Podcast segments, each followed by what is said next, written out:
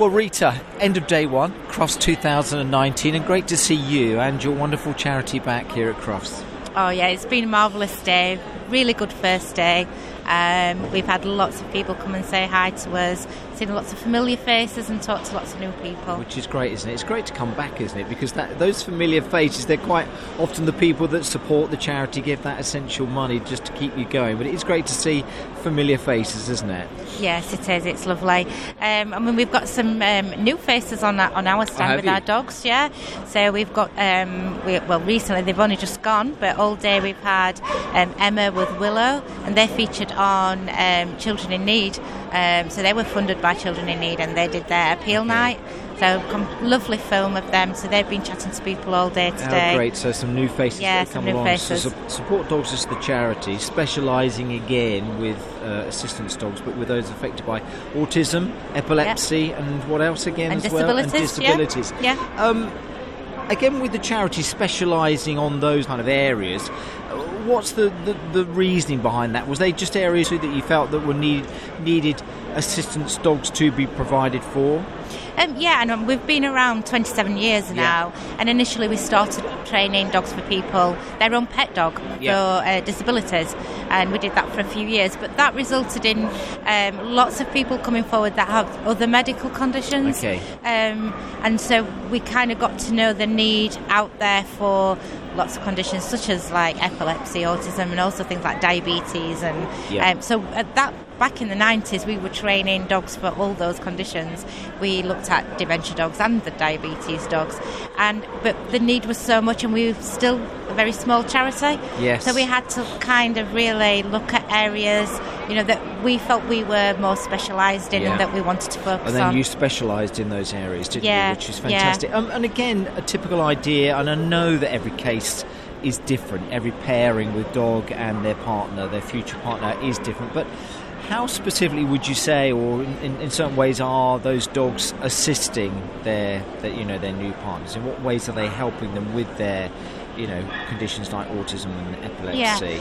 And I think so. Obviously, disability dogs they're they're doing quite physical tasks such as picking things up, helping with dressing, uh, opening doors, empty washing machines. So a whole range of more kind of physical tasks. Yeah, Um, with the epilepsy dogs, their their main purpose is to actually warn the person prior. identify them So identify. Yeah, so yeah, obviously yeah. that's quite a vital job for, for them because it's Yeah. such a life changer. Um, and then with the autism, again, they put in the, the kind of consistency and the, the comfort for the child um, and having kind of, we, we do a lot of work individual for that child. So whatever. Um, we can help with kind of routine changes for the children and then the safety aspect outdoors as well so the dogs in some instances will kind of brace when if the child should run into the road um, but again you know giving the child the confidence to, to go out and experience Uh, And this is what that. the dog gives them, doesn't it? It you know, does, I know yeah. that the dogs will go through a specific training process and a long training process quite Yeah. often to actually, you know, be suitable then for their pairing. But they change. So every case is so so different, isn't it? You know, because you know a child's needs or a person's needs that Yeah. you're trying to match that dog up with. They, Oh, they change all the yeah. time, don't Yeah. they, Rita? Yeah, and and I think for us, we've always had kind of that ethos behind us that we want to tailor train the dogs Yeah. to the person's needs rather than just train a dog and give it to someone.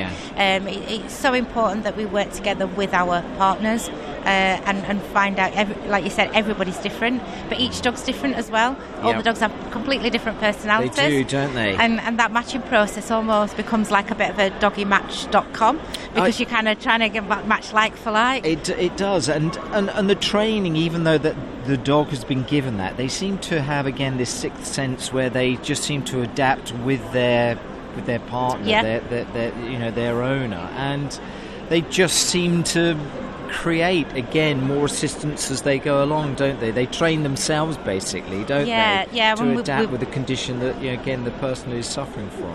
Yeah, our clients give us lots of feedback about that and say, and I think it's probably that early training, and then the dogs have obviously, you know, they kind of generalise to the training and then they start to pick up themselves. But also our clients, and they're probably subconsciously continue training their dogs. Yes, They've done all the work together right at the beginning. So any other thing that they you know they need as their condition might deteriorate or or kind of get worse as time goes, they tend to also be training the dog extra little bits. So when we go it? back and see, we see the dogs every year as a, a, an aftercare and support, and, and they'll say, "Oh, look what he's doing now," Yeah. and it's just wonderful to Just see. so lovely for you, isn't it? just become a lifelong partnership. Yeah, and that training costs money, doesn't it? And as a charity, you're always looking for money. It's great you have so many di- different things that people can buy on your stand, and it's like it every year. But again, you're always looking for support, aren't you, Rita? And uh, I- you wouldn't survive, unfortunately, without no, uh, no. you know without the fantastic donations from members of the public, would you? Yeah, I mean the members of the public are, are tremendous. They, you know, we have our regular supporters, and, and, and the money is just it. This is what you know. Having that money helps us train more dogs to help more people, and, and it's just wonderful that you know we we do get that support, but always looking for more. We're still fairly small charity. Um, we're looking. I mean, if people can't help financially, then you know, volunteering is another really brilliant way you, of, of to come and help us. I mean, especially at events like Crufts. Yeah. Um, they are long days, but they're wonderful, and you get a really friendly atmosphere around you with all the stalls and all the people. A website you must have, mustn't you? Good place for people to go to Yeah. to find out more about the charity as well. And people again who maybe think, wow, you know, I think I know someone who could really benefit from one of your assistant's dogs. So I would have thought the website is a, a great place to go if they're not coming to Crufts and then Yeah. personally come and have a chat with you.